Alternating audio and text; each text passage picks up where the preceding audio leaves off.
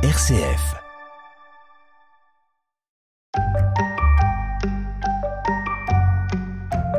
Bonjour à toutes et à tous.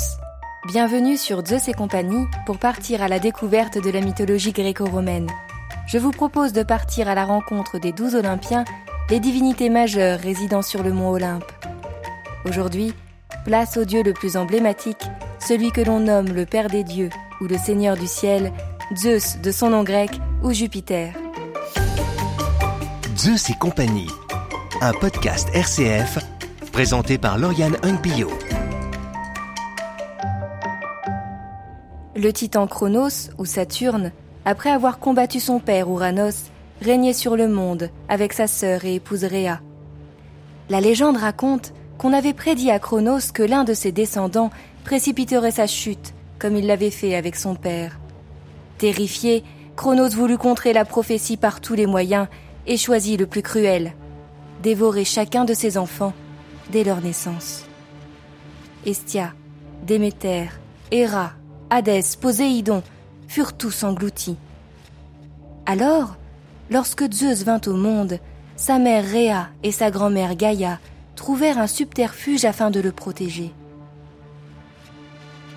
Elles enveloppèrent une pierre dans des langes que Chronos, le père de Zeus, dévora immédiatement, et déposèrent l'enfant en Crète sur le mont Ida, loin des regards du titan Chronos. Selon les légendes, Zeus aurait été élevé par des nymphes ou par le dieu des sous-bois Pan, et nourri par le lait de la chèvre amaltée. La chèvre, qui deviendra l'un de ses symboles, puisqu'à la mort d'Amalthée, Zeus fera une armure de sa peau qui deviendra la célèbre égide.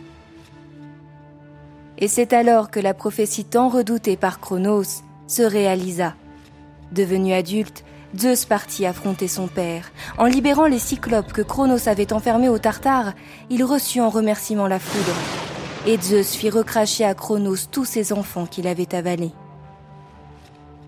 La foudre, l'éclair, le tonnerre sont les armes et attributs de Zeus que l'on retrouvera dans ses représentations picturales.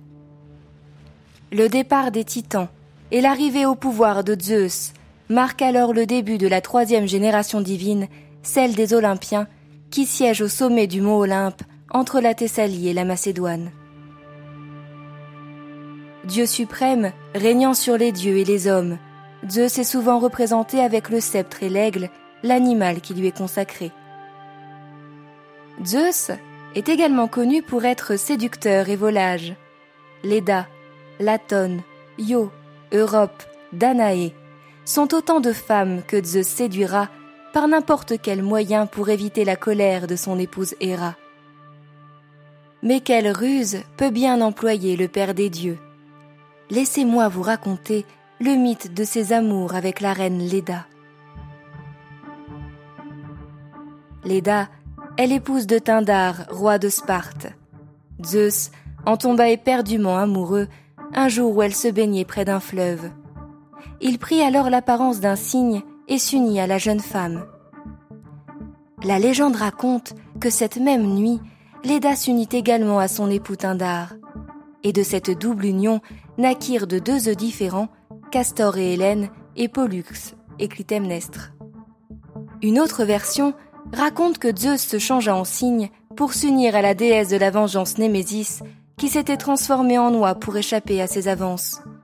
Un berger trouva l'œuf abandonné par Némésis, fruit de son union avec Zeus, et le remit à Leda.